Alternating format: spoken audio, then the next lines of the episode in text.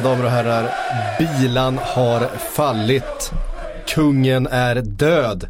José Mourinho har fått sparken från Manchester United. Eh, Judas is not number one.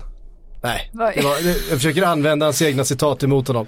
Ehm, det kommer förstås bli väldigt mycket eh, Manchester United, mycket José Mourinho i dagens avsnitt. Vi kommer prata lite eh, annat också. Vi ska väl eh, ta en titt på Hasenhüttel-effekten till exempel och eh, West Ham-snack kommer det bli också, har ju superform just nu.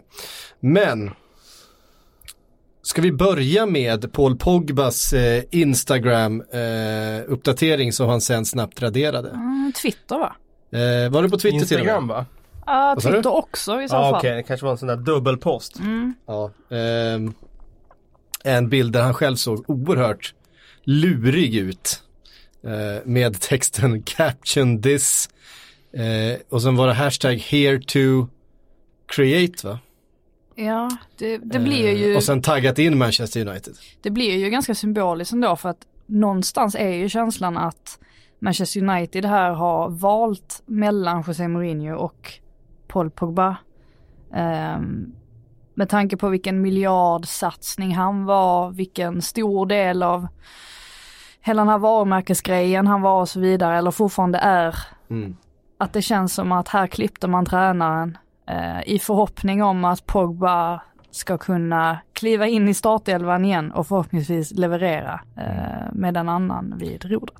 Om vi då ska eh, sätta ord på den här bilden, caption this betyder ju ungefär, eh, sätt, en, sätt en rubrik till den här. Eh, om vi skulle sätta en rubrik till Paul Pogbas eh, Instagram så är det ju någonstans, jag vann. Jippi. Ja, ja men så är det ju. Ja, så är det väl. Eh, så jag, jag, jag tror också att eh, det finns en del i att man kan se symboliken i att Pogba vinner den här duellen med Mourinho om vem som liksom blir kvar eh, och vem som får gå med svansen mellan benen. Men jag tror och det kanske också är en förhoppning över hur jag tycker att klubbledningar bör resonera att eh, det måste finnas så mycket mer eh, av om man har tittat på hur Manchester United har fungerat och spelat och hur hela klubben har liksom varit på väg ut för de senaste åren och inte bara Pogba utan hela det där omklädningsrummet så måste det finnas så mycket mer än bara Pogba när de kommer till det här beslutet. Men jag förstår att symboliken blir ju Pogba mot Mourinho. Det blir ju väldigt enkelt också att förstå Manchester Uniteds misslyckanden sedan Sir Alex när man tänker på att David Moyes fortfarande hade varit kontrakterad av United om han hade fått vara kvar. Han skrev ju på ett sexårigt kontrakt. Eh, Det säger ju en hel del om att Manchester United har ju varken tagit kliv framåt, de har ju tagit kliv bakåt liksom sen Sir Alex lämnade. Eh, trots att det har gått så många år nu. Det känns, som, känns som sånt slöseri liksom. Hade man haft en bättre plan från början så hade man ju inte hamnat Nej det är ju lätt att säga saker med facit. Jag skulle säga att eh, om vi tar sommaren 2013 när Sir Alex lämnar så var det faktiskt inte många som var kritiska till Moyes. Eh, det var många Han var ju the chosen one. Ja precis och det var många som höll han väldigt högt efter de åren han hade i Everton. Där skulle jag säga att det är en förändring av historieskrivningen. Eh, från många om de säger att de var kritiska i det ögonblicket. För han var ju dessutom den utvalda av Sir Alex själv. Så att de, den rekryteringen fick ju förtroende bara av att Sir Alex hade valt honom. Eh, om man tar Fanchal så tycker jag väl den rekryteringen eh, efter Moyes debaclet så var det ett stort namn som kunde bara skapa lite lugn och ro där och då. Eh, men det blev inget, det blev inte bra. Han kom ju också från en, eh, ett VM där han har gjort en stor succé.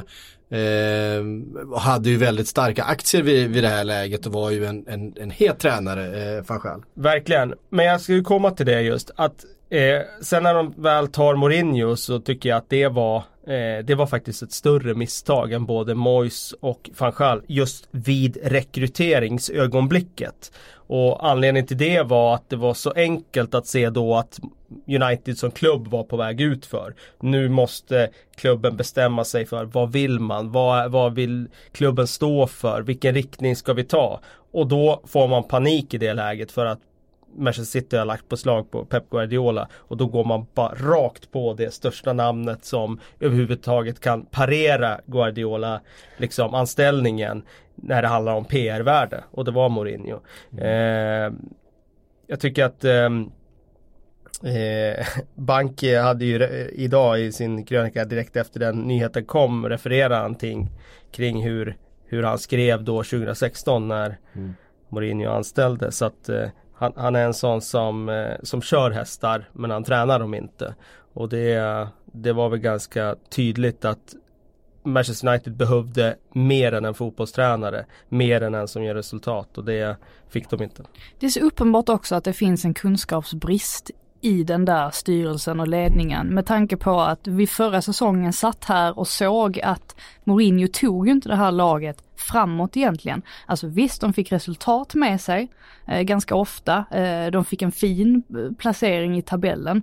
Men, men det räckte ju inte på något sätt för att man kunde ju säga att Liverpool kommer gå om Manchester United när som helst. Och det har de ju gjort med råge. Samtidigt som United bara känns som att de blir sämre och sämre egentligen med i princip samma spelarmaterial som man hade förra året. Vilket också är anmärkningsvärt. Att det, det indikerar ju också att spelarna har slutat tro på det här totalt. Mm. Um. Jag, jag har ju återkommit många gånger i den här podden åt det där beslutet som Ed Woodward tog vid ungefär den här tiden förra året. Jag antar att de låg i förhandling en tid. Men det kom ut i januari då att de hade förlängt kontraktet med José Mourinho. För mig framstår det som ett av de absolut mest huvudlösa besluten som har tagits under 10-talet i Premier League när det handlar om tränare. Eh, vi hade ju det där när Alan Pardew fick ett åttaårskontrakt i, i Newcastle. Det var väl ett av dem. Så vet jag inte hur stor fallskärmen var där då. Men Ed Woodward gav alltså Mourinho ett tvåårskontrakt i ett läge när de inte hade tagit ett enda litet mikroskopiskt steg framåt. Eh, och då också med en fallskärm på 24 miljoner pund enligt uppgift i England som surrar idag. Det är ju helt ofattbart. Mm. Eh, och det säger väl någonting om att Ed Woodward är jätteduktig på det här med marknaden och så, men han har haft så otroligt stor pengasäck så han behöver inte göra smarta saker för att budgeten är så stor i alla fall. Jag kan slösa 300 miljoner på en fallskärm på en tränare här men ja, det spelar ju ingen roll för vi tar hem det med nästa sponsorkontrakt med Adidas eller vad det nu är. Mm. Annan kuriosa är ju också att i måndags var det tre år sedan Mourinho fick sparken mm. från igår. Chelsea. Mm. Ja, igår precis. Det är helt otroligt hur den här cykeln som hans tränar eh, gärning liksom bygger på. Alltså den, den, den, eh, det har verkligen blivit ett mönster. Eh, och, och ja, det blev så, och vi sa det ju allihop inför den här säsongen, här nu kommer den tredje säsongen. Det började pyra redan i somras. Eh, jag såg en tweet som du hade skrivit, eh, Kalle, redan i somras från i juni. Juli, juli. I juli, ja. Eh, när det hade börjat pyra och det var liksom en försäsong där eh, det mest var gnäll, han fick inte spelarna han ville ha. Uh, och um, ingenting gick, gick vägen och, och, han redan där började ju kratta för att jag, jag kan inte vinna någonting med det här laget. Och... Ja, det, I det läget då i juli, då hade han inte klagat på nyförvärv. Det kom senare. Nej, men det han hade, fönstret öppet. Det, det, här var ju efter den här presskonferensen där han helt oförklarligt liksom sa att jag förstår att Alexis Sanchez är missnöjd när han spelar med de här unga spelarna. Det var ju ja, det han sa mellan ja, raderna. Vilket var helt barockt att säga. Mm. Så snacka om att bara kapa de spelarna som precis har spelat match igen med fotknölarna och han hade liksom ingen anledning att göra det. Jo men det är inte första gången en tränare åker på en på en försäsongsturnering utan att ha ordinarie spelare som har varit på mästerskap. Det har ju hänt liksom för massa olika lag liksom många gånger. Att göra en så stor sak av det då, det var ja, ytterst förvånande. Det märktes ju då att det var någonting som pyrde under ytan. Sen kom ju de där, började ju någon vecka senare med de där sticken mot klubbledningen när han inte fick sin mittback. Och ja, det är klart att man kan, man kan någonstans se att eh, om Ed Woodward och Manchester Uniteds styrelse verkligen ville göra bra resultat den här säsongen så skulle de ha gett tränaren den spelaren som han, som han ville ha. Men eh, han har ju själv fått välja eh, värva backar så han kan liksom inte skylla på någonting. Han har fått värva Bailly, han har fått värva Lindelöf. under den här tiden så Ja det skrevs ju, det var ju någonstans igår jag såg någonting om, det var någon Liverpool-twittrare som skrev just om att det säger en del om hur, hur United sköts idag, hur oproffsigt det är när van Dijk-affären genomförs eh, i Liverpool. Då liksom ringer Manchester United agenten och hör, hör sig för om liksom vad är det för liksom siffror det handlar om. Då är han på läkarundersökning redan. Mm. Alltså man har inte varit proaktiv utan det är först när en annan klubb agerar. Precis som City börjar visa intresse för Alexis Sanchez. Ja, fan, vi kanske också ska vara med där. Vi snor honom istället. Mm. Eh, istället för att tänka Just det, det är ju på högerkanten som den här klubben behöver en förstärkning. Inte en till spelare som föredrar att spela till vänster. Det var väl under den eh, försäsongspresskonferensen som Mourinho gav den här kängan till Martial också som väntade barn väl, eller han skulle bli pappa och åkte hem någon dag innan eller hur det var. Mm. Fick han sig en känga också att det var minsann olämpligt att åka hem och ta emot sitt, sitt ny, nyfödda barn. Eh, det ska bli intressant att se vad som händer med Martial för att det verkar ju som att det har varit snack om att han ska förlänga kontraktet ganska länge ändå. Men samtidigt så har det ryktats om att agenten har visat missnöje och, och de har inte kommit någon vart. Det blir intressant nu att se om han faktiskt skriver på en förlängning nu när Mourinho faktiskt är borta. Eh, mm. finns ju möjlighet att det är rätt många spelare som, som tänker extremt annorlunda nu jämfört med vad de gjorde för mm. Ja, det, jag tycker det är jätteintressant med det här med Pogba har ju blivit liksom symbolspelaren för det här med att inte mm. liksom dra den jämt med Mourinho. Men om man verkligen tittar på vilka spelare har han tryckt ner i, liksom i skorna den här, bara den här hösten från försäsongsstart till, den, ja, till idag. Det är inte bara Pogba. Fred, mm. Totalt liksom bara, det kostar ändå runt en halv miljard. Ja. Han är liksom en skugga av den spelaren som han borde vara för att han har ju noll självförtroende då. Bailly, eh, Martial, eh, även om han nu har kommit tillbaka. Så Martial, mm. Rashford, mm. Lukaku, eh, Sanchez, Lindelöf i olika omgångar. Eh, Bailly, Bailly, inte minst. Luke Shaw. Ja. Matic har tappat. Herrera. Ja. Börjar man så det där var 10-12 spelare. Och det där är hans gubbar ju ja, också. Det är Antonio är... Valencia. Ja. Eh, Dalot på sätt och vis. Innan han fick spela här och han fick inte spela en minut och så fick han spela och så, och så vidare. Så det, och sen har han inte lärt Dalot att spela försvarsspel, det är en annan eh, liksom han, lär ju, han är ju inte en spelare, eller det är också det här eh, som jag tror lämnar störst avtryck av hans eh, tränargärning. Han har vunnit mer än, jag tror någon annan. Och han vinner match. Men han har ju inte lämnat ett arv efter sig. Han har aldrig lämnat en, en, ett lag efter sig. Han har aldrig lämnat en, en trupp efter sig. Det är bara ruiner han, han lämnar. Ja, han lämnar ju alltid ruiner. Ja, ja. Han lämnar alltid ett kaos. Mm. Eh, för att, eh, jag menar som men nu gör man alltid jämförelse med Guardiola, men han, när han lämnade liksom eh, Barcelona, han, han, hade ju, han lämnade ju en filosofi, han hade byggt upp, det var spelare, han hade fostrat som hade liksom gjutits in i, i den här eh, modellen. Eh, det är liksom Mourinho har ju inget sånt projekt där. Det, det är väl kanske hans, hans tidiga Porto då liksom. Eh, som man skulle gå tillbaka till och prata om någonting som han har eh, skapat. I annat så handlar det ju om att han har köpt spelare förstås men att han har liksom tvingat in spelare i, i en, en form, en modell, till vilket pris som helst. Och sen så kört dem tills det liksom går sönder och sen så, och så lämnar den. Sen har ju fotbollsvärlden förändrats och det känns som att den har förändrats extremt mycket på de senaste åren. Alltså vad mm. gäller tränare och tränarfilosofier och nu känns det som att de flesta strävar efter att bli sin egen, alltså så som Guardiola, att han har hittat sin grej och Klopp har hittat sin grej eh, inom tränaryrket, liksom att det är där man vill hamna och att klubbarna vill, vill helst hämta in någon som är lite innovativ, som är nytänkande, som, ja och så Sarri inte minst ska du räkna in där mm. också med sin Sarri-boll. Eh, Mourinho har ju inte den. spelare. Ja, Mourinho har ju inte sin Nej Alltså Mourinho-fotbollen passar ju inte in i dagens moderna fotboll på något sätt. Inte om du ska tillhöra de absolut bästa. Nej, och jag menar Visst, man, man tittar på vad som hänt med Laporte sen han kom till Manchester City. Från sitt, från sitt utgångsläge. Och så vad som hänt med Erik Bajy sen han kom från Villarreal. Ja, han gjorde ju en bra första höst där eh, i Manchester United. Och, och, vad har hänt med honom sedan han kom? Alltså hur de här spelarna bara har utvecklats, hur de har liksom formats för att passa in i miljön de är, hur de ser ut att trivas, hur de blir bättre och bättre och mognar in i, i sina uppgifter. Det går ju det går ju helt fel håll från början. Det är samma sak med, med, med alla de här. Är, är det någon som har blivit bättre?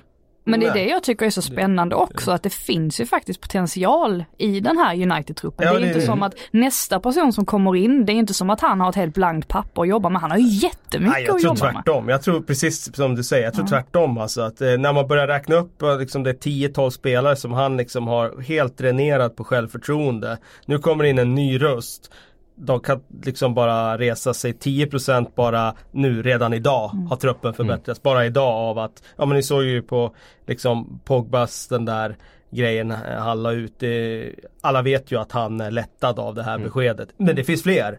Det, du har eh, ja, uppgifter idag om att han har tappat 90% av omklädningsrummet. Bara de eh, 90 procenten som känner att nu, nu får jag en ny start av att det kommer in en ny tränare. Det kommer vara 10% bättre bara av det. Mm. Och sen kommer, eh, då har vi inte ens tagit in att en tränare dessutom kan skruva på saker rent taktiskt. Mm. Ger det här laget en filosofi som de kommer att få ut mer av potentialen av. Så att eh, jag tror att eh, det finns, nu, nu har de en chans att nå den där fjärdeplatsen. Mm. De hade noll chans att nå den innan idag. Mm. Ja, verkligen. Eh, nej, det, det blir eh, såklart väldigt spännande. Vem tar över då? Nu snackas det om Carrick som caretaker. Eh, där det har kommit rykten om att han ska faktiskt få förtroendet resten av säsongen. Det sa vi ju tidigt, kommer eh, det? Ja, mm. och det har ju liksom, eh, han har ju haft den här rollen och han verkar ha ett väldigt stort förtroende hos spelarna. Jag vet att till exempel Paul Pogba varit ute och, och pratat om Michael Carrick som en, en, stor förebild och hur han har hjälpt honom och eh, sådär och verkar vara väldigt populär så att eh, Mm, sen, sen, så ska man ju inte, jag har inte förtroende för den här ledningen att fatta några som helst korrekta beslut fotbollsmässigt. Eh, det kan ju mycket väl vara så att, att eh, Carrick är helt fel och de har ingen aning. Ja, och det är en sak att vara tränare, en annan sak att vara manager. Så ja. att eh, det är ju... Eh, en, jag skulle säga så här. Eh, det, det, det, mest kloka nu det skulle ju vara att låta den här processen ta tid. Mm. För att de har gått så snett tre gånger nu på Mois, på Fanchal, på Mourinho. Att eh, de är uppenbarligen inte bra på att fatta de här besluten och då behöver de nog tid för att gå rätt. De behöver ju också hitta sig själva i vad, vad vill den här klubben eh, liksom gå, ta ut för riktning. Mm. Och vem kan tangera den riktningen? Vem, eh, liksom, vems filosofi kan ta den här klubben eh, framåt. Och det tror jag inte de gör nu på två dygn. Det är självklart att den här processen har pågått lite längre. De har ju självklart förberett sig för det här eftersom det mm. har varit The writing has been on the wall som, mm. som det heter där borta. Eh, men jag tycker absolut man borde ge det till Carrick och låta för den här säsongen är i princip över. Även om jag säger att de har en chans att nå fjärdeplatsen, det har de eh, rent teoretiskt. Men de ska ta in rätt många poäng på rätt många lag. 11 poäng upp ja, så Jag tycker låt Carrick köra nu och sen låt den här processen ta tid. Och sen tar man ut eh, liksom eh, ja, om en, två månader, tre månader då kanske man har landat in i en, i en eh, lista på tre, fyra kandidater som är kapabla att ta det här jobbet. Det är ett stort mm. uppdrag i ett viktigt skede för klubben. Det kom ju någon uppgift om att Solskär skulle vara eh, ett potentiellt namn och redan där blir man blir jag lite skeptisk för jag vet att när han var, eh, när det surrades om att han skulle till Malmö så pratade jag med någon norsk journalist som sa att ah, Solskär, han är, alltså att han var en bra tränare men att det inte var något speciellt sådär. Så jag hoppas, precis som Kalle säger, att de tar det lite lugnt för att titta till exempel på Atletico i år, ja, kanske inte sett sådär Kanske har Simeone snart gjort sitt i den klubben eh, och han kanske känner för en ny utmaning. Eh, då är det ju en, en möjlig, ett möjligt namn Tycker du det? In. Jag tycker inte det är den offensivtränaren som liksom tangerar vad Manchester United borde vara. Jag, jag, tänker ju mest utifrån hur Manchester United tänker. De vill ju ha ett jättestort namn. Jag ja, tror aldrig att de kommer ta in en liten anonym tränare. Det tror jag inte. Alltså. Nej men det är anonym kommer de inte ta. De kommer inte ta någon liksom i undervegetationen. Men de kan ju ta, alltså Jag skulle ju kunna se att de skulle kunna ta en tränare liksom på den nivån som Eddie Howe är. Eh, inte med det folket som sitter där idag men jag tror också att de kommer till sans med att de måste ha in en Director of Football, alltså en sportchef mm. nu som ska göra det fotbollsmässiga. Ingenting, det finns inga garantier när vi pratar Glazers och Ed Woodward men för Manchester Uniteds del så hoppas jag att de kommer till insikt om att de kan inte det fotbollsmässiga. Det måste in en sportchef och den sportchefen skulle kunna vara smart nog, innovativ nog och tillräckligt eh, progressiv för att se att okej, okay, eh, namn kommer inte ge oss segrar. Det som kommer ge oss segrar är att hitta rätt eh, långsiktiga vision för den här klubben och det skulle kunna vara en sån tränare. Om det är sen är Eddie Howe eller om det är Jardim eller vem det nu är, det, det återstår att se. Mm. Eh. Säga just för Mourinhos historieskrivning är ju att första säsongen han var United var ju faktiskt eh, vill jag Trippen. minnas. Ja, dels titlar men också faktiskt första hösten så tyckte jag att de spelade rätt bra. Fick inte ofta resultaten med sig. Men då spelade de rätt bra. Det kändes som att han hade skruvat på sin egen filosofi. Mm. Sen när inte det gav tillräckligt med resultat i ligan, slutade ju bara femma det året. Mm. Då var det som att då var det tillbaka in i Mourinho-spåret. År två, sådär ska jag säga. Även om de slutade två i ligan så var det mest torftigt. Och sen nu tredje året har varit total katastrof. Mm. Men jag skulle inte säga att alla tre åren har varit eh, lika dåliga. Utan första hösten tyckte jag var ganska bra. Och han räddade upp det med tre titlar där på våren. Mm. Um, om ni får välja då, vem vill ni ska ta över? Inte vem tror ni? Vem skulle ni vilja att det blev? Jag vill ju, jag skulle ju väldigt gärna vi pratade lite om Favre som inte är en storklubbstränare på det sättet. Men om man hade lyckats, eller om, om man hade kunnat hantera att vara en storklubb så hade jag jättegärna velat se honom. Mm. För så prisad som han blir av alla spelare som han någonsin har tränat, då, då måste det vara någonting. Och han mm. spelar, tycker eh, Dortmund spelar otroligt rolig fotboll just nu. Mm. Kalle? Det skulle kunna vara eh, den typen av namn som inte är liksom i den där elitkategorin. Mm. Eh, som de skulle kunna eh, liksom titta på. Jag har inget namn eh, liksom sådär som är klockrent. För jag gillar inte tanken på att gå på om man tar Conte till exempel mm. så är det en otroligt skicklig fotbollstränare. Men då går de ju återigen till att ta en ex-Chelsea-tränare som eh, tappade gnistan lite i Chelsea. Eh, precis ganska, som ganska Mourinho. Liksom, ja. Det blir samma eh, déjà vu liksom. Och ja. Jag tror nog mer på att försöka hitta en tränare som verkligen filosofimässigt eh, kan ta klubben framåt. Jag tror att en sån som Eddie Howe hade varit spännande. Den stora frågan är, vem tar Mourinho? Mm. Ja, vem ska ha Mourinho nu då? Vart ska han ta vägen? Ja, men går han inte till landslag nu då? Till slut? Qatar. Portugal. Katars ja, kanske något sånt där. Ja, alltså, ta pengarna liksom och springa. Nej, ja, det skulle ju kunna vara alltså. Den enda det. klubben som jag kan se ens i någon av de fem ligorna som skulle ta honom är ju Inter. Mm, Där han fortfarande har status mm. liksom mm. kvar. Mm. I övrigt kan jag inte se någon som... Det vore ju spännande nu att få se Mourinho för det blir ju kittlande bara tanken av att han kommer till en miljö där han inte, om man nu går till klubblag, jag är inte så säker på det. Men att han kommer till en klubb som inte har den största pengasäcken. För nästan mm. var han än har varit så har de ju haft den största transferbudgeten eller den näst största eller vad det nu är. Eh, och sen kan man säga att eh, United satsade inte den här sommaren. Nej det gjorde de inte men de har nog har de handlat för stora pengar under de tre åren han har varit där. Mm. Eh, det vore kul att se han i ett Inter då som har eh, liksom konkurrenter runt omkring sig som inte har eh, Alltså Inter har inte den största budgeten i Europa. Det vore intressant att se. Och inte den största budgeten i hela Serie A heller. Eh, eller kanske till och med steget under Inter, alltså en klubb som för förra, gången han var, för, för, förra gången han var i Inter så hade de ju den största budgeten. Då hade budgeten. de en jättestor budget, ja, exakt. Då, då värvade de ju extremt mycket. Ja, eh, exakt. Så det var intressant att se han någonstans där han inte har det. Och se om han kan bli den där som slår underifrån igen. För det han är ju, eh, det, den förmågan tror jag han har kvar. Eh, men jag ser honom i ett landslag. Mm. Lämna klubbfotbollen nu. Mm. Han hanterar inte riktigt de här yngre spelarna, den generationen. Så det är bättre att träffa dem mer sällan. Bara träffa dem två gånger, två, två veckor i stöten under ett landslagsuppehåll ja. och sen är det inte mer med det liksom.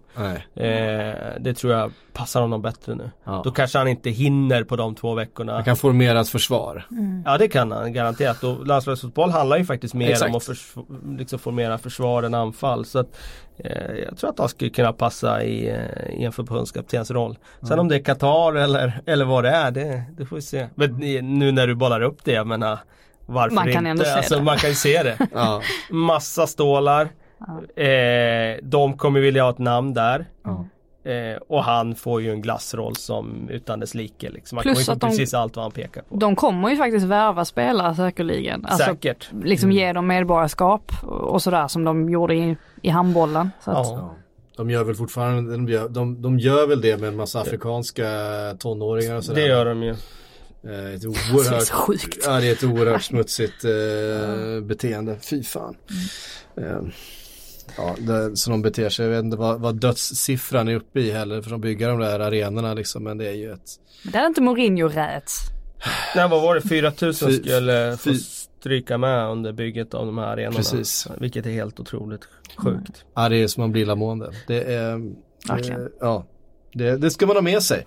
När man pratar om det här mästerskapet och det Qatar gör och alla som har med det förbundet och den, den eh, regimen att göra. Ett namn som, som nämns mycket här det är ju Pochettino såklart. Mm. Som har varit i Tottenham Och som United har varit ute efter tidigare. tidigare ja. och så vidare. Och så skulle det vara helt rätt. Absolut. På alla sätt mm. egentligen. Det, det, skulle han vara. Och eh, det är klart att eh, det är svårt att få loss honom från Tottenham. Jag tror inte mm. det blir enkelt. Men... Eh, jag tänker bara att han förlängde sitt kontrakt här i somras. Dessutom, det kommer kosta. Och vill han själv gå till en direkt konkurrent sådär? Eh, för det verkar ju som att han har väldigt mycket sympatier till mm. Eh, Tottenham och att han, han tänker väldigt mycket på att han inte vill svika klubben och så vidare. Jag vet inte om han inte hellre då kanske, om vem vet Real Madrid kanske mm. står står kanske en tom plats där nästa sommar igen. Att han kanske hellre hoppar på det i så fall. Men ja, mm. vad vet jag. Ja det är ju det som är lite problemet för dem att eh, den här elitsamlingen av tränare som Allegri och jag tror mm. Zidane också kan du plocka in där. De vill inte ha det här jobbet för de tänker nog att det, är, det, här, har inte, det här är ingen säker post på det sättet. Det här kan förstöra mitt rykte. Mm. Så att jag tror att eh, det kan vara en risk att du får inte de bästa namnen till den här rollen nu. Nej, Nej man man tänker på det, skillnaden är Pochettino, det var han värvad då, så man tänker vad, vad spelarna var när de kom till hans Spurs. Jag menar, jag tänker på liksom en, visst en supertalang, Dele Alli som folk ändå var tveksamma till vad han har blivit. En, en ratad ytterback i Aldri Feireld som blev en av världens bästa mittbackar under Pochettino.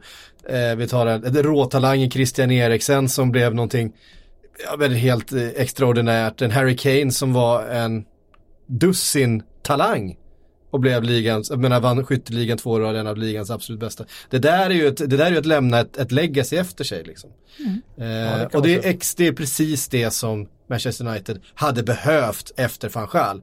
Efter de här försöken att, att bara du vet klamra sig fast vid sin storklubbs aura med ett stort namn och så vidare. Nej äh, men det funkar inte igen. Nu måste vi bygga någonting, nu måste vi ta det här ja. och så göra, göra det. Istället så ju, drog de ju det här ett steg för långt och så gick de på Mourinho. Jag känner lite så här någonstans eh, sen Ed Woodward fick ta den här, alltså David Gill var ju tidigare eh, vd för eh, Manchester United. Det känns som att det fanns ett styre då tillsammans med, eh, med Ferguson. De gick ju samtidigt och det blev ju väldigt eh, hårt De slag, kunde såklart. kanske fotboll på ett annat sätt. Jag tror att de fattade fotboll. Eh, jag ska inte ge David Gill alldeles för mycket. Jag vet att han blir inte superpopulär heller eh, i alla led.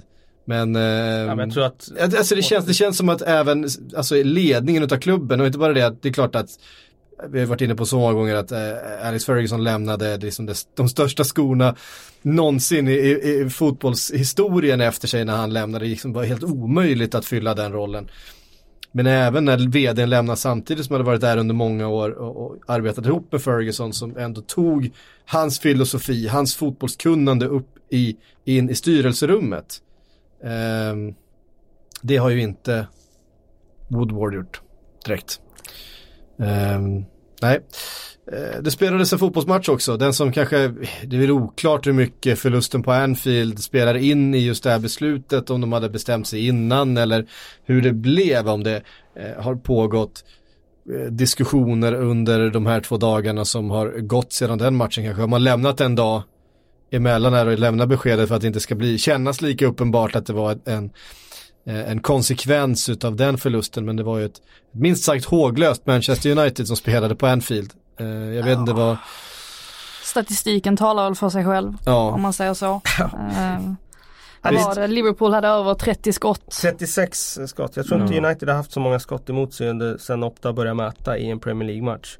Eh, och visst, det var några, det var några turbollar som, som till slut studsade in och som gjorde att Liverpool vann. Men det är klart, skjuter man... Som gjorde att Mourinho kunde hänvisa till tur och... Ja, precis. Och men skjuter man 36 skott så kommer ju några trilla in. Det är bara så, även om det är David de Gea som står där i målet som gjorde ett par fina räddningar under matchen också. Jag tycker Liverpool var ju oerhört bra första 20-25 minuterna. Eh, ska all cred för det. Nu spelar de ju faktiskt eh, på sådär sätt när de verkligen vred upp tempot ordentligt. Vilket de inte har gjort kanske så mm. mycket under hösten. Men då var de ju riktigt bra. Sen Ja, jag, jag håller med om att eh, Klopp sa att det är bra spelare vi möter och så vidare. Det är inte så lätt att göra när de står i straffområdet. Samtidigt, om man stryper sina spelares ambitioner så extremt mycket som Mourinho gör och har gjort sett det de senaste två åren. Åker till Anfield med en parkera bussen taktik och noll idé om vad de ska göra själva med bollen. Så var det ju som att alltså Fabinho var ju magnifik. Men eh, han fick ju också ganska mycket ytor där för de var ju aldrig där och pressade honom. De stod ju med en 6-7 backslinje och så hade de Lukaku ensam på topp som ja, egentligen var placerad i van Dijks bakficka hela matchen. Just i den där ytan, det var ju bara att stå och fördela den. Och som han mm. fördelar den, jag menar passningen Fabinho slår till 1-0 är ju, är ju underbar. Men det var som att det handlar bara om att få 0-0. Mm. I bästa fall och när de gör 1-0 sen då tänkte jag att det här kan, bli, det här kan rinna iväg. Det här kan bli 4-5-0. För min första tanke när, eh, jag tyckte Fabinho var ju extremt bra. Eh, och min första tanke var att vad skönt att se Fabinho kliva fram mot, mot en stor klubb och leverera. Och sen tänkte jag efter att det här är inte så stor skillnad gentemot om de möter Burnley, Burnley jag, eller Newcastle eller, eller någon annan som liksom backar hem och, och jag, förväntar sig att de ska anfalla. I hans, eh, Fabinhos insats påminde oerhört mycket om hans insats mot Röda Stjärnan på Anfield. Ja. Det, var, det var ett lag som kom dit och kände att det här kan inte vi vinna. Nej. Det var liksom deras inställning i den matchen. Alltså man såg det, man såg det fan mig på uppvärmningen. Mm. Eh, att ah, fan det här är Anfield borta, ja det, nu det här är jobb, ja det är, ja visst det är kul att vara här liksom och så här, ja vi får försöka spela av det här och se, inte förlora ansiktet för mycket liksom och så här och sen så tar vi nästa match liksom sådär. Och, eh, det var liksom, och det var ingen som pressade honom. Det var, det, det var senast eh, Fabinho såg ut på det här sättet och lite grann mm. var det den känslan man fick från Manchester United och det är fucking Manchester United liksom. Men det som är skönt för Fabinhos del är ju att det känns som att hans självförtroende ändå har sviktat lite grann, vilket man kan förstå ändå. Alltså han är ny i ligan och ny klubb och sådär. Men en sån här eh, vinst och en sån här insats från hans sida kan säkert hjälpa honom mm. eh, längre fram under säsongen också. Det är ju också förtroendekapital mot fans mm. och så vidare. De kan Precis. alltid liksom minnas den här insatsen och mm. jo men det finns där någonstans. Ja. Så det var ju alltså jätteviktigt såklart för Liverpool. För jag tycker den positionen, det har vi aldrig varit överens om. Det är den som mm. de behöver verkligen naila för att ta nästa steg. Och då mm. menar jag Europa, vinna ligatiteln och så vidare. Mm. Liverpool är ju helt kompletta nu som lag. Det är liksom det finns ingenting att anmärka på. Eh, Mourinho gjorde någon grej av att hylla Robertson men han har ju sprungit sådär sen han liksom fick chansen förra året. Jag kommer mm. ihåg, dra mig till minnes den där sekvensen där när Niklas Holmgren gick upp i falsett där och mot Manchester City. Ja, och Robertson pressade och pressade och pressade. Han slutade aldrig pressa. Han, liksom. han, när han pressade Citys vänsterback. Till var, slut ja. ja han var precis. hela vägen ner men, diagonalt Plus att han pressar men det känns sällan som att han släpper till defensivt heller. Det känns som att nej, han ändå har koll bra, hela tiden bra. på vad som händer bakom sig. Och det är ju ganska få ytterbackar mm. som är så offensiva som faktiskt har den förmågan att ändå aldrig släppa någonting bakåt. Det, det är ju det som Klopp har pratat mycket om när det har gällt de här spelarna som inte har fått chansen från början. Man tycker att de köper ett stort namn eller de har eh, problem. Men att det, han vill vänta med dem. Det är att han pratar mycket om koncentration. Att han måste, en spelare, han måste vara koncentrerad på sin uppgift hela tiden. Han får inte tappa koncentrationen. Och det är ju det som jag tycker hos Andy Robertson. Att han ser koncentrerad ut. Man ser många spelare kan se, framförallt kontrasten blir rätt starkt eftersom det är Moreno som annars spelar vänsterback för Liverpool och det är den minst koncentrerade människan, eh, kanske hela ligan. Eh, men eh, han är så påslagen hela tiden, han gör sina löpningar men han är Fan, han är alltid, det är han, när United väl hade en, eh, en omställning bakåt och då slog en, en, eh, ett inlägg, ett inlägg mot, mot, ställningen 1-1 ja. mot, mot Fellaini. Ja, då är det han som är där nere och är före in, inne i boxen. Och då är han ju så jävla offensiv under hela matchen och bryter igenom och överlappar och kliver in i banan och sådär. Sen måste man säga att när det blir lite stiltje och det känns som att spelarna de blir lite latare, mm. de rör sig inte lika mycket. Då har man en Shakiri att slänga in på planen. Mm. Alltså bara, det är ju en supersub. Eh, mm. Definitivt. Och man ser också, det är klart man kan prata om att ja men det var bara tur, hans första mål när han tar på, på Young. Ja men det ska, det ska ändå göras. Alltså det skottet ska ändå avlossas därifrån. Och Sen, ja visst flyt och så vidare, men sen samtidigt, han gör ju skillnad när han kommer in. Mm. Så är det ju bara. Ja, När de värvade honom var det 13 miljoner pund, mm. apropå fynd. Eh, Robertson är väl det största fyndet de har gjort de senaste åren egentligen. Även med Salah och alla inräknade. Ja, med tanke på att han är en av vänster, vänsterbackarna i världen nu. Ja. Eh, fyra, fyra miljoner många... pund tror jag de betalar för honom. Ja, och det, ja precis. Och jag menar, jag kan inte se så många vänsterbackar som man skulle välja före i en elva i världen idag. Med tanke på att Marcel och de här har gått ner sig lite, blir lite trötta. Mm. Mm. Eh, men eh, Shakiri 13 miljoner pund. Eh, han köptes ju verkligen för att bli en impact-spelare från mm. bänken. Alltså bara komma in och, och göra eh, liksom förändra matchbilder och vara irrationell. Och precis det har han blivit. Och just det där när man vinner och vinner och leder ligan. Jag ser inte framför mig att det skulle bli något liksom att eh, nu spelar inte Shakiri på ett par matcher och det blir någon slags eh, eh, problem. Så länge de vinner, så länge de ligger i toppen av ligan, då kan liksom Klopp, som man sa, jag kommer inte kunna hålla alla glada. Det går inte. Nej. Men då ska man alla vara glada, då kommer man inte vinna ligan heller. Och eh, just nu är de liksom inne i det där flowet där liksom segrarna kommer och då kan de ha Shakiri i den där rollen. Jag tror inte han kommer att börja liksom göra uppror. Mm. Det som är lite intressant också med Liverpool just nu att de eh, tidigare i veckan slår eh, Napoli hemma i en väldigt viktig match med ett helt annat mittfält. Mm. Det är ju bara Wijnaldum som spelar båda de två matcherna. Sen är det ju Henderson och Milner istället för eh, Keita och Fabinho. Eh, så att det finns ju alternativ för Klopp nu och det finns ju faktiskt personal att rotera på. Framförallt på mittfältet. I backlinjen ser det lite sämre ut med alla skador. Men vi får ändå hylla Klein, att han kan komma in på det sättet och ändå göra... Daniel Klein kommer in och... Ja, och det var ju många som tänkte att herregud, hur ska det här gå? Men mm. ja, det löste ju sig fint liksom. Mm. Han har inte fått jättemycket förtroende, han har ju varit skadad också, mm. varit borta jättemycket.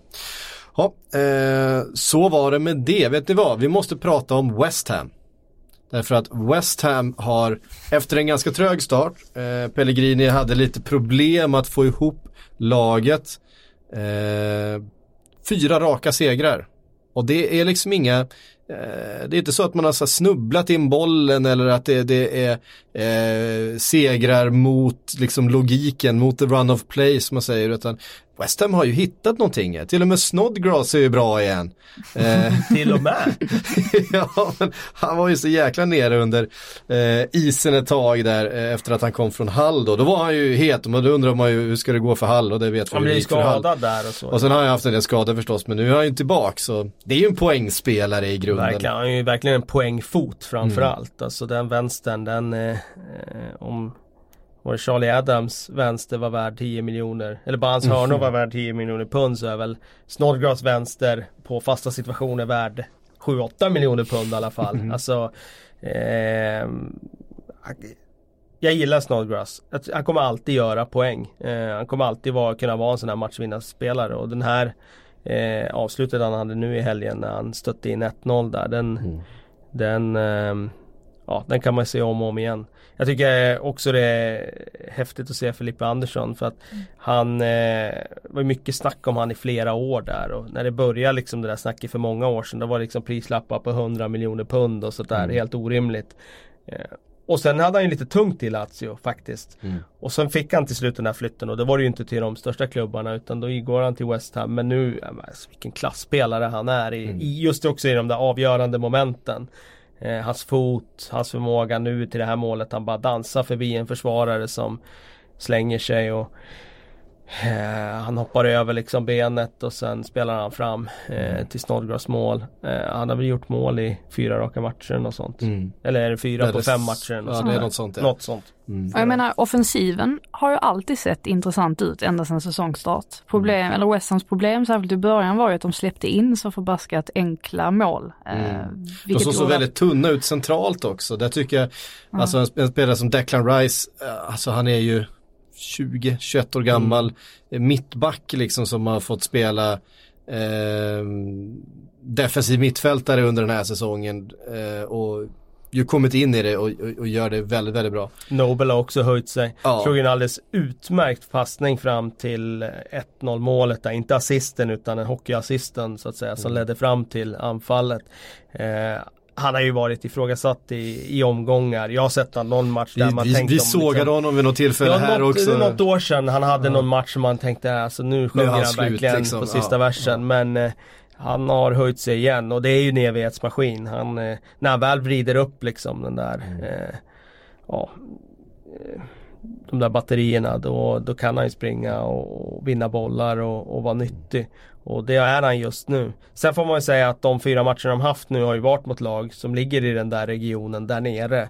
Så det är ju fyra liksom besked, matcher med beskedligt motstånd. Samtidigt är det ju väldigt, väldigt eh, glädjande att Pellegrini som jag gillar fick ordning på det här försvaret. Balbuena Diop i mittförsvaret har ju faktiskt sett till de första matcherna när det såg eh, väldigt mörkt ut varit eh, eh, betydligt bättre nu. Mm, jag är tur de inte sparkade honom. Det blir ju lätt så när man inleder så brutalt dåligt som de gjorde. Att då, då pratas det direkt om att det ska bli en tränarförändring och så vidare. Men eh, det är ju skönt att de, att de behöll honom.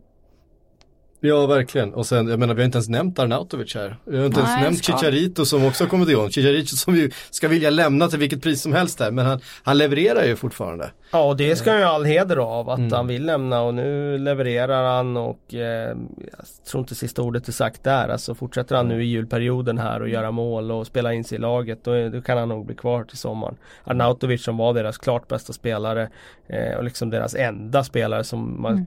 Kunde känna var sån här, det, här, det är han som ska rädda kontraktet här i början av säsongen. Mm. Borta nu, Mm. ändå går laget så här starkt. Mm. Eh, så, ehm, nej, kul att se. Ehm, jag eh, ser fram emot att de får lite tuffare motstånd här kommande veckorna. Så vi får riktigt test också på West Ham. Och så, och så Men Mike- övre halvan nu i tabellen. Från att ha varit liksom Mm. sist i, i ligan där efter fyra matcher. Men. Och så Michael Antonio, i, han ska in i målprotokollet eh, sådär var, var tredje match. Man, han, han kommer ju göra sina mål den här säsongen också.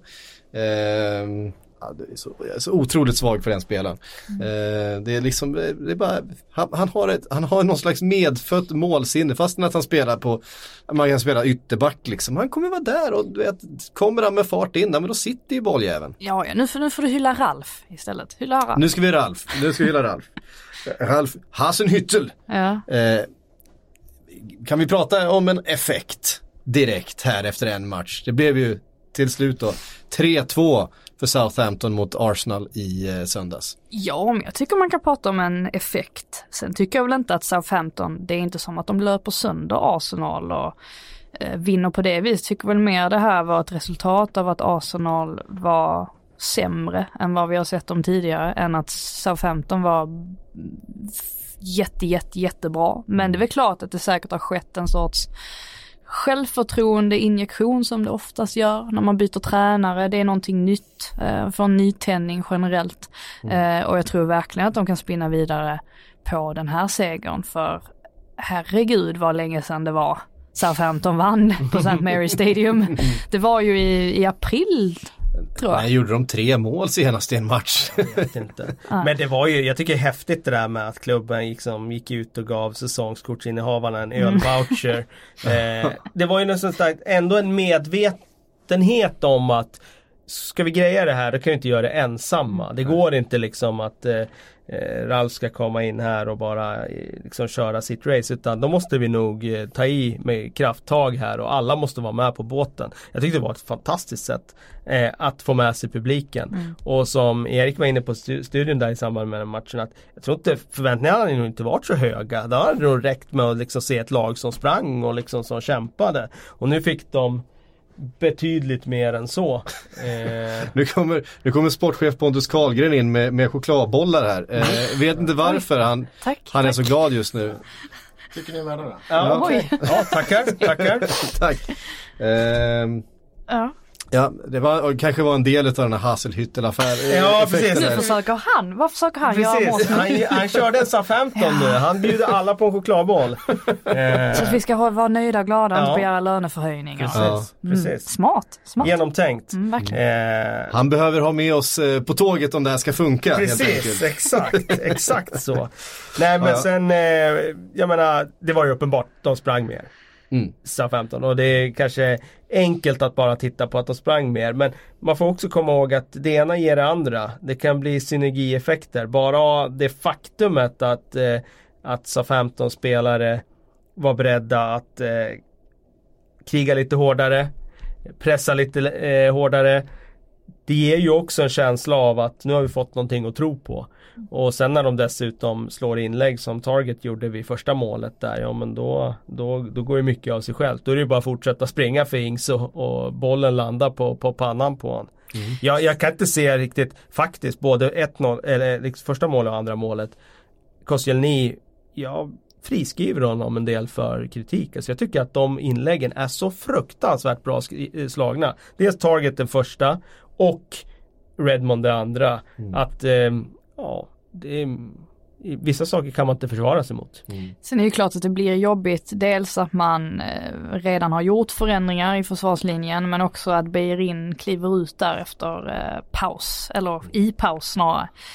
Det är väl klart att det blir ju lite, eh, blir ju en jobbig ytterligare en förändring som Arsenal tvingas anpassa sig till och det, det märks att de aldrig riktigt, de är ju inte 100% bekväma någon gång i den här matchen. Eh, så att det känns som att det är ingen fara på tak. Jag såg att det var många Arsenal-supportrar som, som var deppiga igen och liksom, åh, nu är vi där vi var för någon månad sedan. Men jag tycker man ska sätta den här matchen i parentesen då. Eh, Så Men alltså försvagade av de där avbräcken Ja. så att det är liksom det är Och ingen man ska liksom inte, man ska inte räkna med att, att eh, Emery ska ha fått fullt liksom styr på det här vad försvaret det, 22 efter. matcher utan förlust. Ja exakt, jag menar Alltså, det kan hända. Det kommer ju en för- förlust förr eller senare och Ja. nu att möta ett, liksom, ett lag som precis har bytt tränare, fått ny energi av det. Det, det var kanske inte rätt tillfälle att mötas av 15 nu. Mm. Sen eh, måste jag också säga där, det var ju roligt där när de gjorde det avgörande målet sa 15 där. Eh, när Shane Long kommer med bollen i den där liksom, positionen utanför straffområdet ska slå den avgörande passningen. Då, då kände jag bara så här. Nej, det, det, där kan, det där kommer inte gå. Försök inte ens. Alltså 999 fall av 1000 så slår ju Shay Long det inlägget och det kommer inte leda till någonting. Nej. Just den här gången så slår han det inlägget som landar precis på rätt hårstrå på Charlie Austin. Alltså det var ju, det, det är liksom, vad är oddsen? Vi har, ju sett Shane Long, för, vi har sett Shane Long misslyckas med sånt där förr. Nej men alltså han är ju, han är ju hopplös just i det momentet med att slå fram den sista passningen. Han gör knappt några mål. Nu gjorde han ju ett mål som jag hävdar var regelrätt. Men som blev bortdömd för offside där. Jag tyckte det var Arsenal-spelaren som eh, spelade tillbaka den bollen. Så han har ju lite otur Shane. Men eh, det var, ju, det var ju ett känsligt inlägg, det får man ju säga. Hade, hade um, Fabinho eller Hazard eller De Bruyne eller någon annan slagit det så hade vi ju hyllat den passningen. Även om Leno såklart är ute och hänger tvätt och så vidare. Så Ja, det får man han, säga han han slår ju ändå inlägget eh, eh, med en eh, Väl avvägt. oerhört bra precision. Två mål för Danny Ings. Ehm, kul Ja, för det gillar honom. väl du? Ja, Du gillar ju Danny Ings. jag gillar Danny Ings. Han tillhör ju fortfarande Liverpool.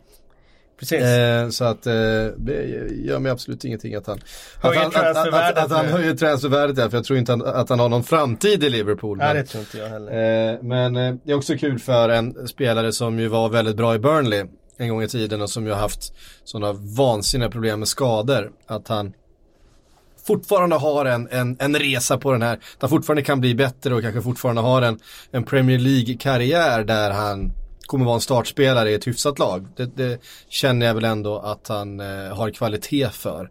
Eh, han har ju ett målsinne för det, han ska bara hålla sig frisk över en längre period. Så att, mm. Vad tror vi om Hasenhüttel då? Är det en effekt som håller i sig? Oh, svårt att säga men jag hoppas ju det för Southamptons skull. Um, det är ändå på något sätt så har de haft några stökiga år nu bakom sig där de inte riktigt har hittat rätt. Um, så jag hoppas först och främst att Hassenhüttel blir kvar mm.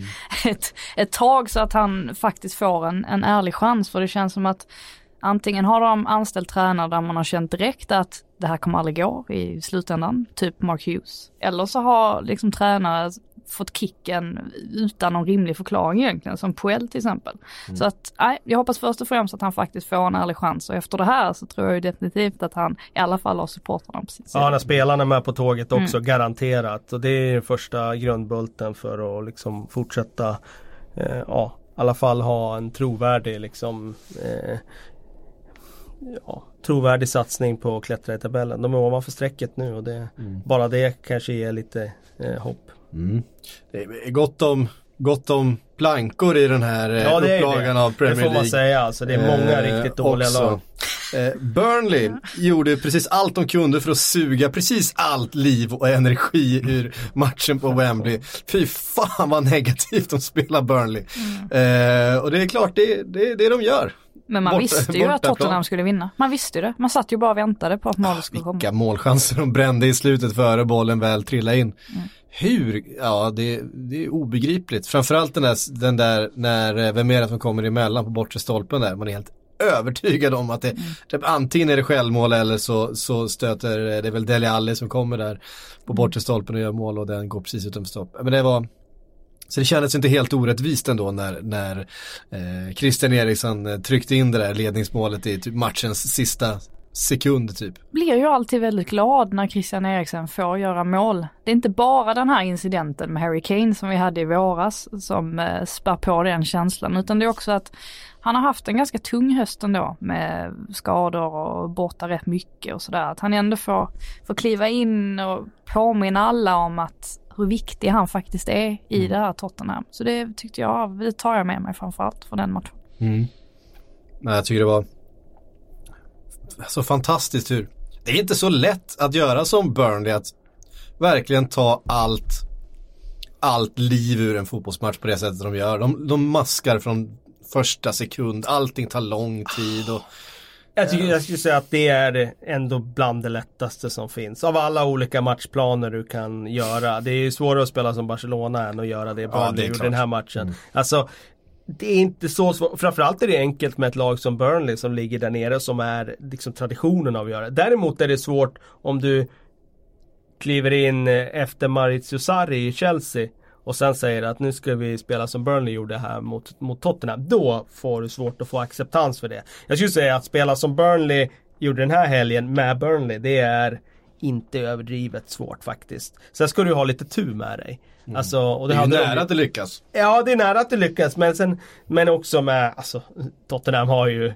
rätt grova chanser som ni inte ja. utnyttjar. Och, eh, man kan också se ganska dum ut om man spelar som Burnley så kan det bli 4-5-0 i en sån match. Mm. Tottenham får ett mål eh, tidigt och sen bara rullar det på och då kommer den där stjärnsmällen liksom istället. Mm.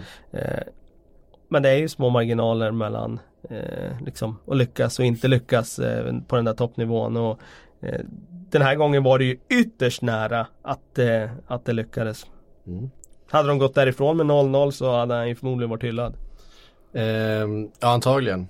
Nej, jag, jag, bara, jag, jag, blir en, jag blir ändå fascinerad utav det sättet. Det är klart att när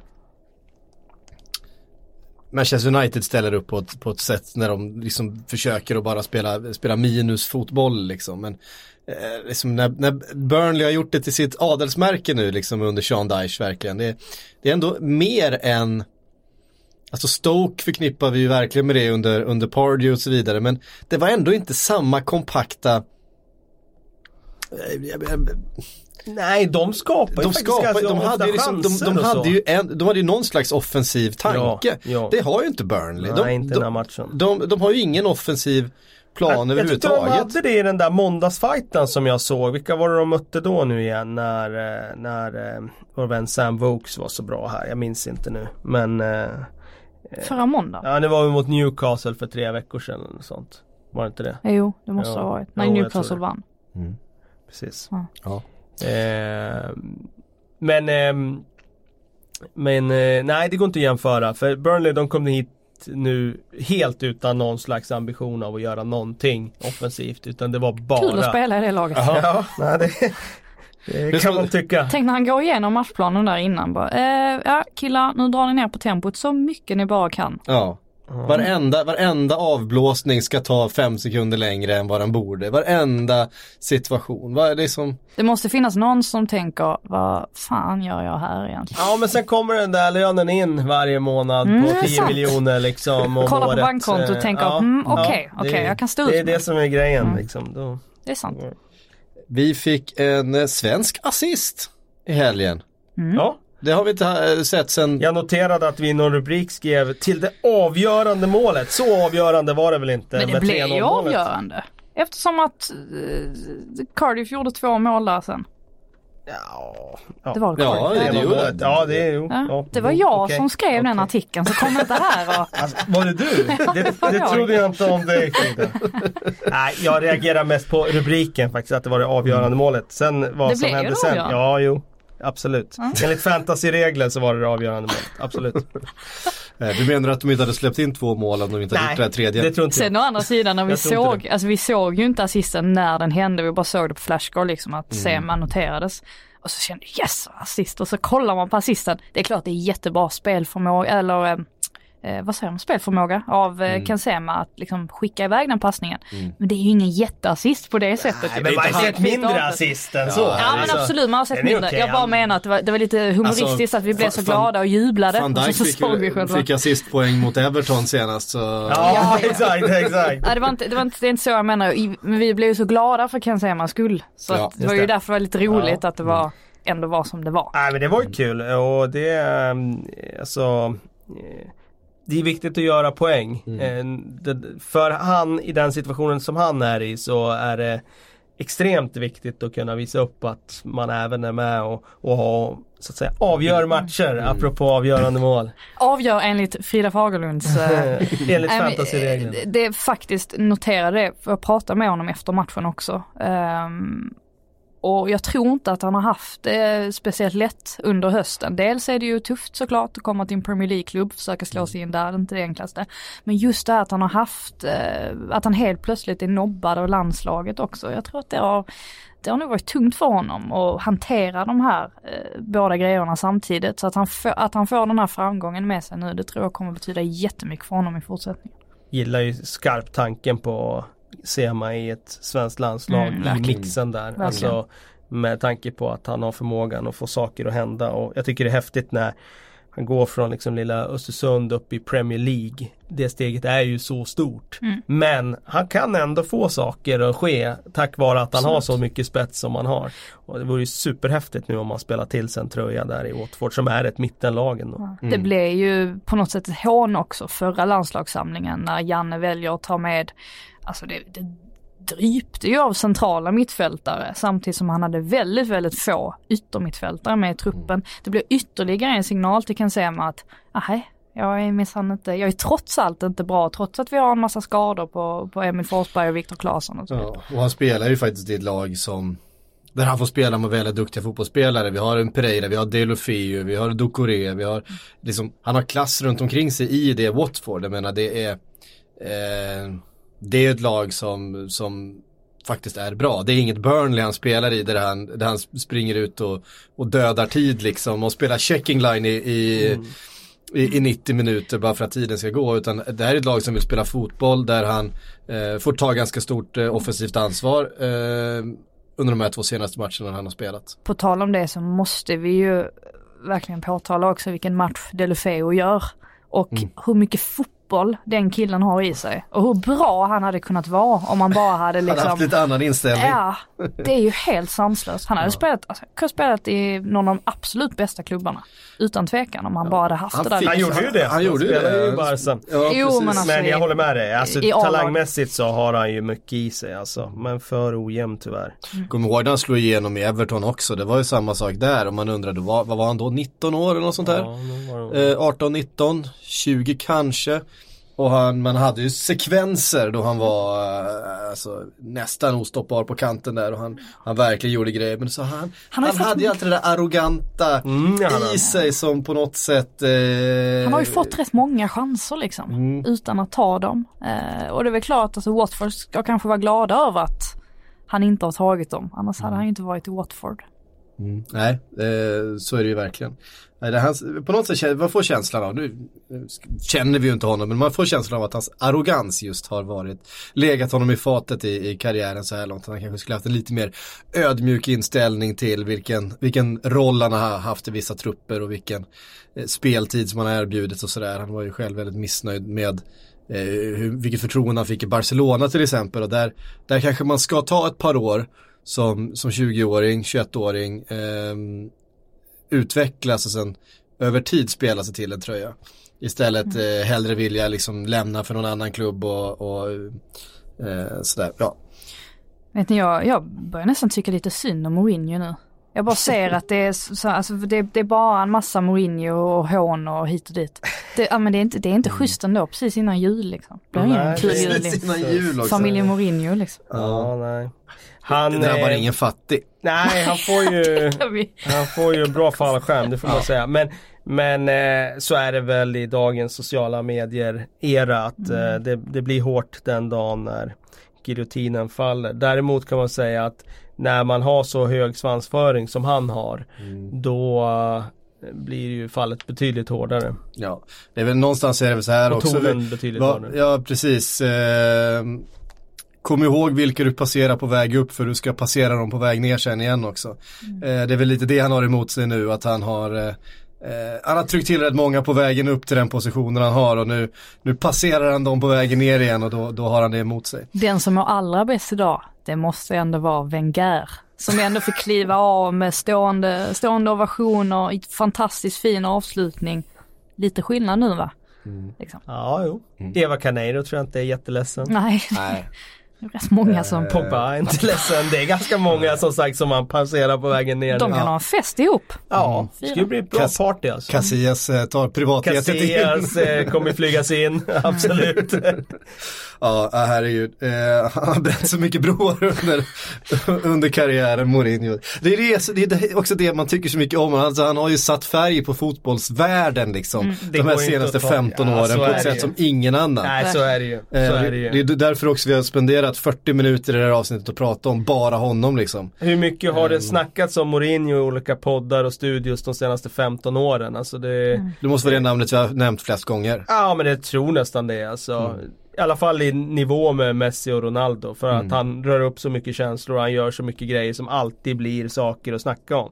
Så han har ju varit Ja, det är ingen tvekan om att han är en av de största tränarna i den moderna fotbollen och kanske till och med genom tiderna kommer han slå sig in på liksom någon topp 20-lista där. Mm. Sen är det svårt att värdera olika liksom eror och vad olika tränare har gjort under olika tidsepoker men topp 20 är han definitivt i världen genom tiderna. Mm. Och eh, att det blir så här hårt fall nu det är ju mycket för att han själv har haft den svansföringen han har haft. Mm.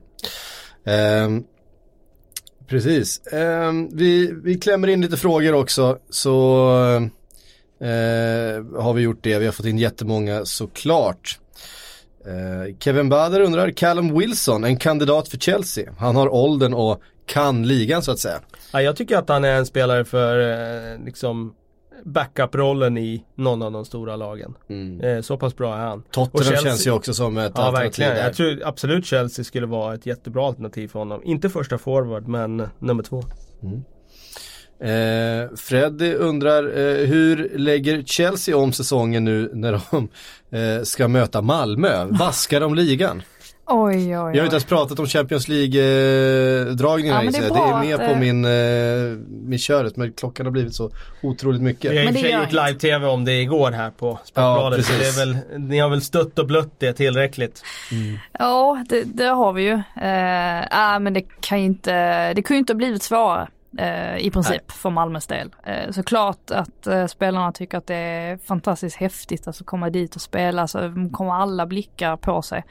Eh, jag ser mest fram emot duellen mellan allsvenskans Kanté, Fouad Bachirou och den riktiga Kanté, om man nu får spela, för hoppas det. Jag tror att de vaskar Kanté i de här matcherna faktiskt. Till ditt stora förtret. Det är min gissning. Jag Ja, men tror inte de... det beror på vad, vad det står i första? Tänk, tänk så skulle ja, Malmö är- vinna ja, på absolut, hemmaplan. Absolut, det är självklart. Skulle Mm. de torska där då, då kommer de skicka in de stora kanonerna. Men om de inte gör det då tror jag att de ser det som en, en bra möjlighet att vila dem. Men vi får se. Arsenal gjorde ju eh, faktiskt det förra året när de mötte Östersund, eller det var ju i år förresten. Ehm, att de hade ett hyfsat starkt lag första matchen, dödade den där, sen ställde man upp med, med B-laget. Ja. Höll på att tappa det då Och höll på att tappa det, Ja, ja, vilket var, det- hade varit sjukt. Östersund var ett av få lag som vann på Emirates det året. Ja, det är det, är, det är rätt sanslöst. Mårten Everbrand undrar, eh, om Mina inte varit på plan hade Everton klarat minst ett kryss. Gör ju bedrövliga slash dålig insats på alla tre City-mål. Eh, Ja tyvärr gjorde han det för jag tycker att han har haft en stigande formkurva. Jag gillar det jag har sett av han de senaste veckorna. Nu var han ju ja, helt ansvarig för det första målet där när, eh, när han slog bort en passning där eh, på egen plan halva. Och i andra halvlek så ja, det är väl inte klockrent agerande samtidigt så när de kommer i anfall efter anfall och sådär till slut så, så sätter man ju en fot fel. Mm. Eh, Du, du, du hänger honom inte för insatsen här. Ja, och det kan man ju göra om man bara pekar på den här men eh, så jag, jag har förhoppning om att det var ett snedsteg i arbetet för hans del. Ja, väldigt, väldigt bra i derbyt eh, Till exempel. Mm. Väldigt bra då. Ehm, Karl Wallén eh, undrar, bästa spelaren ni skådat under en säsong i Premier League? Typ Cristiano Ronaldo 08, Henry eh, 04 eller Cantona 94? Under en enskild säsong. Vem som har varit eh, Jag vill faktiskt slänga in eh, Luis Suarez eh, säsongen Mm. 13-14 där för att Mm. framförallt under den Ja, vintern var han ju Det känns som han gjorde hattrick i varenda match. Ja, det är det. Mm. Fråga Norwich-supportrarna. Ehm, Hey, I'm Ryan Reynolds. Recently, I asked Mint Mobile's legal team if big wireless companies are allowed to raise prices due to inflation. They said yes. And then when I asked if raising prices technically violates those onerous two year contracts, they said, What the f are you talking about, you insane Hollywood ass? So to recap, we're cutting the price of Mint Unlimited from $30 a month to just $15 a month. Give it a try at mintmobile.com slash switch. $45 upfront for three months plus taxes and fees. Promo rate for new customers for limited time. Unlimited more than 40 gigabytes per month. Slows. Full terms at mintmobile.com. finns... Eh, Ja, men jag tycker nog, för mig står det ändå mellan Thierry Henry eller Cristiano Ronaldo. Det är Ja. de säsongerna som man pratar om där. 03-04 för Henrys del och i Ronaldos fall då 07-08. Ja, skulle kunna vara Suarez på god tredje plats där. Mm. Eh, ja, någon av de två. Eh, Cristiano, det är liksom den enda som där jag faktiskt kan gå tillbaka ibland och bara sitta och titta på hans mål och så highlights från den säsongen just för att det var så speciell. Sen har jag ju alltid varit Team Ronaldo, svårare nu efter allt som har hänt men ja, vad ska Mm. man göra? Rent sportsligt har jag alltid varit Team Ronaldo så att nej, jag, jag tycker väl också att han är mm. Vi slänger in här då som avrundning. Eh, för jag vet att eh, folk är sugna på att höra våra, våra tankar om det här, det här Champions League. Vi tar de fyra eh, engelska lagen som tagits vidare. Ni får eh, ge en kort kommentar till de lottningarna som har blivit. Vi börjar med Manchester United PSG. Ja, stackars Mourinhos efterträdare säger jag som fick den lottningen. Ja, nu, nu är ju allt förändrat höll jag på att säga. Allt nu, eh, förändrat alltså. Nej men alltså först från början så tänkte jag att Mourinho är nöjd med det här tänkte jag. För att han vill, eh, han vill gå ut och bara ställa ut bussen liksom. Han orkar inte vara ha favoritskapet. Nu vet tusan, å andra sidan de har inga, de kommer inte ha någon press på sig överhuvudtaget. För att alla bara förväntar sig att PSG kommer vinna den här matchen. Så att Ja, så är det det talar ju till deras, det är kanske något litet plus i det här. Mm. Ja, det, är, det är lite svårt att ge Manchester United någon slags eh, eh, Å andra sidan PSG har inte alltid sett bra ut, alltså den här hösten. inte. De Nej, har det också har de gått inte. på sina... Absolut, nej men Mm. man ser ju bara den där eh, offensiven där mot Uniteds försvar och det ska mycket till om de inte ska pulverisera den. Men jag, jag, jag, jag hör vad du säger. Mm. Det är klart att i ett läge där de har allt att vinna så är det klart att någon slags eh, styrka kan man ju få ut av det. Tottenham Dortmund. Åh, det, det tycker jag är det bästa mötet. Det är ju den som eh, på förhand kanske känns som den absolut eh, roligaste matchen. Ja, jag blir eh, taggad till något enormt, men jag är ju Eller matchen, jätteför... mötet, dubbelmötet. Jag är ju förälskad i, i Dortmund också, sättet Mm. de spelar fotboll på och spelarna där, Jadon Sancho inte minst. Ja, jag tror det kommer bli tufft för Tottenham att ta sig vidare. Ehm, det, de måste ju upp på sin absolut högsta nivå eh, för att Dortmunds högsta nivå är riktigt, riktigt, riktigt bra. Jag tror att det kommer bli super tight. Uh, förvånar mig inte om Dortmund går vidare. Mm. Slutan. Liverpool Bayern München. Klopp mot sina, Mm. mot sina tyska gamla ärkerivaler. Det är 50-50 i min bok tycker jag. Verkligen. Eh, det som eh, talar för Bayern egentligen för mig det är bara med, min teori om att antingen ligan eller eller kuppen och i Liverpools fall så tror jag att det är ligan den här säsongen och då tror jag att de kanske rycker mot Bayern. Inte för att de är sämre än dem utan bara av att det är så det är. Eh, jag tycker det är helt jämnt. Liverpool är väl kanske har väl kanske lite mer den här framgångsvågen just nu sen Bayern har ju Lite mycket rutin for- och vinnarkultur. men, Ja, men precis. som sagt det, Det är långt kvar tills matcherna ska spelas också så man vet ju inte riktigt vad det är, vad det är, det är Bayern München ändå. De, de vet ju hur man gör för att vinna fotbollsmatcher. Mm, sen har ju försvaret sett lite, haft lite problem eh, mot eh, löpstarka eh, offensiva spelare. Så att eh, det, det i så fall talar väl för Liverpool. Men jag tror precis som Kalle säger att Liverpool är betydligt mer sugna på att ta PL-titeln i år. Eh, så att det kan ju tala emot dem då. Och så Schalke 04 då, som ska försöka göra någonting mot Manchester City. Har du tänkt på en sak? Att i varenda ett av de här mötena så är det en spelare som har representerat båda klubbarna.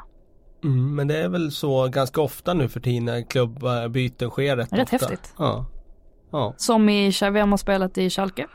I City. Leroy Ja, det är Sané. Sané. Mm. Du har Shakiri i Liverpool och du har eh, Di Maria i Ma- i Manchester United, PSG. Just det, och vem i Tottenham har spelat i Dortmund då? Den kanske föll där då, teorin. Förutom Eh. Tottenham. Ja. En 75% i te- teori. Ehm, är det ingen? Nej, Nej, det är ingen inte. Det är ingen som har varit där. Ha, det, det höll nästan Frida. Det, det känns ju som att någon i, i Tottenham skulle kunna ha spelat Ja, i Dortmund. Det känns, det känns ju som att det skulle kunna ha hänt. Men jag tror inte att det är, någon. nej, Vad jag kan komma på i alla fall. ja, det, var, det, var, det var fel. Men Mm. ja, Ja, bra försök. Vet ni vad? Det var den här tisdagen. Eh, god jul! Eh, får vi säga då. Vi är väl eh, inte tillbaka. Nästa tisdag så är det då juldagen. Nej, jag jobbar. Eh, så och då, då, då, Ja, då kan Frida, Frida jobbar. Ja, så. Eh, vi får se. Vi Kan inställa det då? eh, vi, vi, lå, vi låter väl det vara öppet i sådana fall då, om, om Frida kommer in här och snackar lite, lite Premier League. Men Eh, kanske 27 Mm. Vi, eh, vi? eh, precis, det är ju det är annandagsfotboll så vi kanske Ja, låter, 27. låter annandagsfotbollen eh, passera också då. Men eh, tills vidare så säger vi god jul eh, och lycka till då i framtiden Mourinho. Det var så de eh, uttryckte det i det eh, pressmeddelandet eh, Manchester United. Det känns inte som de skiljs som vänner heller, direkt. Eh, Man har ju sett sådana avsked med mer kärlek i, i tonen. ja, det får man säga. Så är det. Be careful who you step on on your way up. Because you're gonna meet them on the way down.